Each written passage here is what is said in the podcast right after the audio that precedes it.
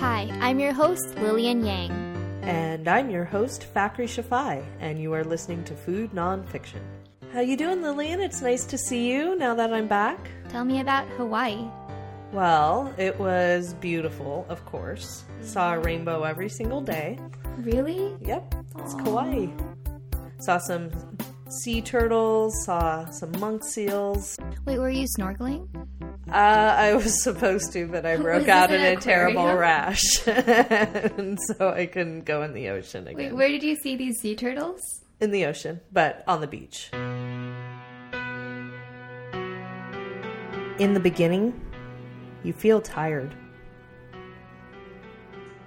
After one to three months, your skin becomes pale and spots will begin to form, mainly on your legs. You'll find that you bruise easily, and you'll feel depressed and you're easily confused. Your gums bleed and start to feel spongy. Eventually, you'll lose your teeth and your wounds won't heal. Finally, you'll suffer from fevers, convulsions, and wounds that just don't stop bleeding. In the end, you succumb to death. Scurvy is a very old disease. It's as old as humanity. It exists because humans are one of the very few animals that can't convert glucose into vitamin C. It also has a simple cure get vitamin C into your body. That's why vitamin C is also called ascorbic acid, A meaning without, and scorbutus meaning scurvy. When the level of vitamin C in your body falls to somewhere between 0 to 350 milligrams, different manifestations of scurvy can develop. Even just a bit of vitamin C helps, but clinicians suggest 200 milligrams per day for a speedy recovery. It's so simple. Vitamin C is present in most foods. The problem is that vitamin C breaks down so easily. It breaks down when you expose it to light or heat or air, so you don't get it from foods preserved after cooking or drying. So, when people are away from sources of fresh food for long periods of time, that's when scurvy becomes an issue. Our story of scurvy begins in the 18th century. During this time, improvements in navigation allowed ships to stay at sea for longer periods of time. Also, a lot of ships were taking these longer journeys because of wars and trading interests. This made scurvy a big problem. During the 18th century, scurvy was not considered a disease of deficiency. Back then, scurvy was considered to have multiple causes, including poor hygiene. In 1747, James Lind did a study comparing various treatments for scurvy. He was on board the HMS Salisbury at the time. And there were 12 sailors with scurvy. So, James Lind took these 12 ailing men and split them into six groups of two. Each group got a different treatment. One group got cider, and they improved slowly. The second group got drops of something named elixir of vitriol. It was aromatic sulfuric acid. One group got vinegar. The fourth unfortunate group got half a pint of seawater a day. Do you wonder if they begged for death after that?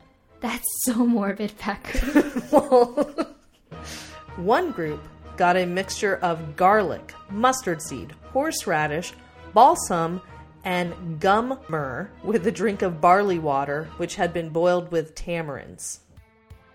And finally, one lucky pair of sailors got two oranges and a lemon per day. that last pair was cured in six days. James Lind concluded that citrus fruits were the best treatment of the six, and I'm willing to bet that the salt water was the least effective. Most physicians in his day pointed to a range of causes for scurvy, often conveniently fitting into a range of theories for disease. This was why people had such a hard time eliminating scurvy when the cure was right in front of their eyes, proven time and time again by the practical application of fresh fruits and vegetables. Even way back in ancient Egypt, at around 1550 BCE, the description and cure for scurvy was recorded in the Ebers Papyrus, the famous Egyptian medical document. They were very clear about the cure eat veggies. But in the 18th century, the popular theory of the human body was that everything came down to the four humors. You probably learned this in school blood, phlegm, black bile, and yellow bile. So the main understanding of scurvy at that time was that it was a problem of corrupted humors. This made a lot of sense to people during that era because symptoms of scurvy included swelling, decay, and bad breath, all of which seemed to indicate the involvement of corrupted humors. People couldn't understand the link between fresh food and curing scurvy. Because to understand that, you'd have to understand vitamins, which are micronutrients. The word vitamin didn't even exist yet. Nonetheless, there was evidence of fresh food, especially citrus juices, helping to cure scurvy.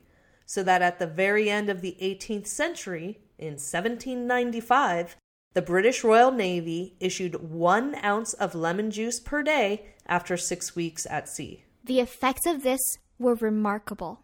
At the start of the 19th century, scurvy was no longer a problem for the Royal Navy. But the story doesn't end here.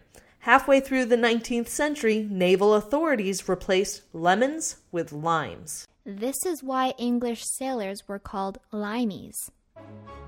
They bought their limes from British plantations in West India, thinking that limes and lemons were interchangeable. Limes have half the amount of vitamin C that lemons have. And on top of that, the sailors often got lime juice that had sat exposed to air for long periods of time.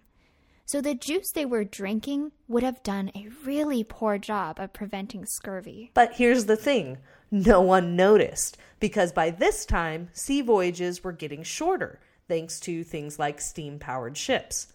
People were not away from fresh foods for long enough to get scurvy. But this ignorant bliss was to end in 1875. This was when Britain launched the British Arctic Expedition to try and reach the North Pole. This was, of course, a very long voyage, so many of the men fell sick with scurvy because their lime juice was not effective. Because of this, people started to doubt if citrus juices really could prevent scurvy.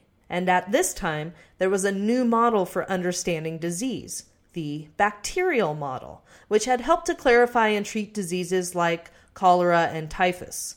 Perhaps scurvy was a result of meat contaminated with bacteria. So came the ptomaine theory. So, ptomaine is vaguely defined as a harmful byproduct of bacteria.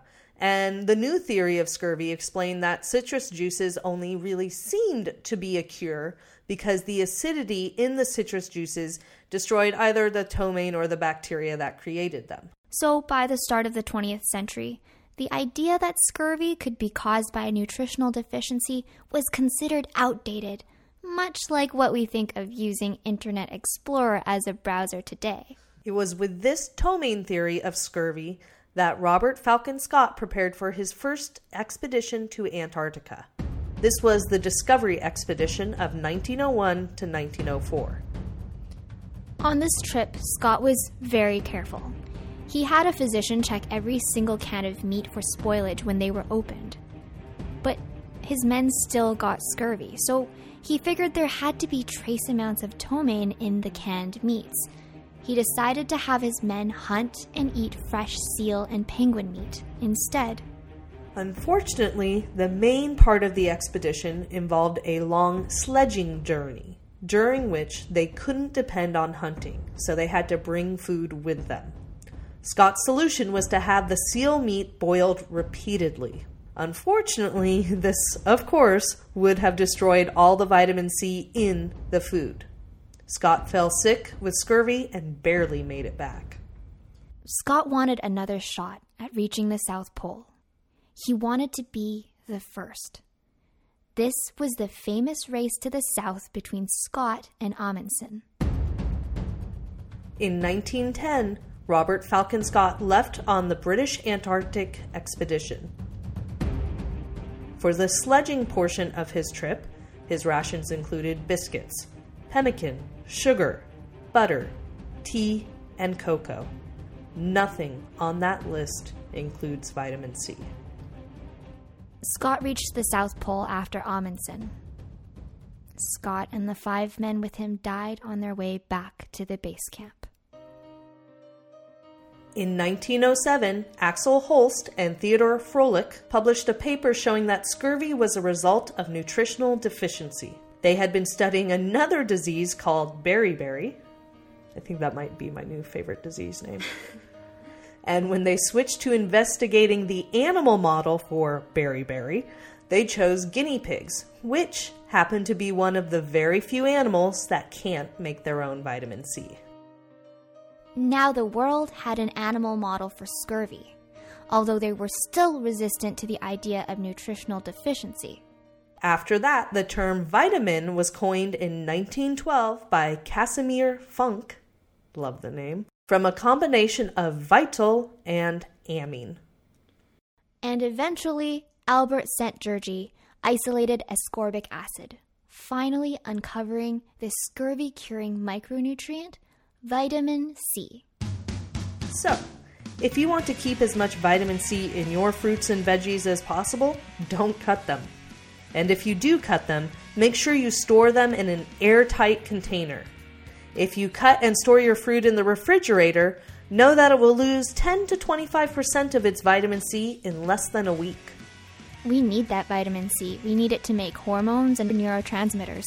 Like norepinephrine, which impacts alertness, concentration, and motivation. Vitamin C also plays a role in reactions within our cells. In addition to being important for the health of cartilage, bones, and teeth, it is super important to collagen formation. So, if you are trying to keep your youthful appearance, vitamin C should be a regular part of your diet.